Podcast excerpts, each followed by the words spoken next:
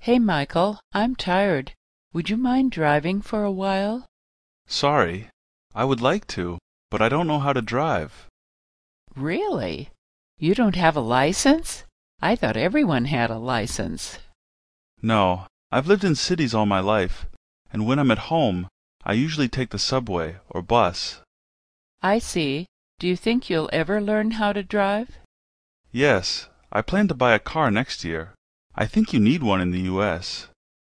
"Actually, now that I think about it, a lot of people in cities here take the bus." "Well, I'd like to travel more. I've been here for a few months already, but I feel like I haven't seen anything yet."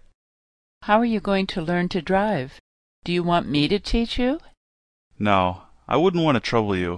I've already signed up for a class near my house. It starts next month."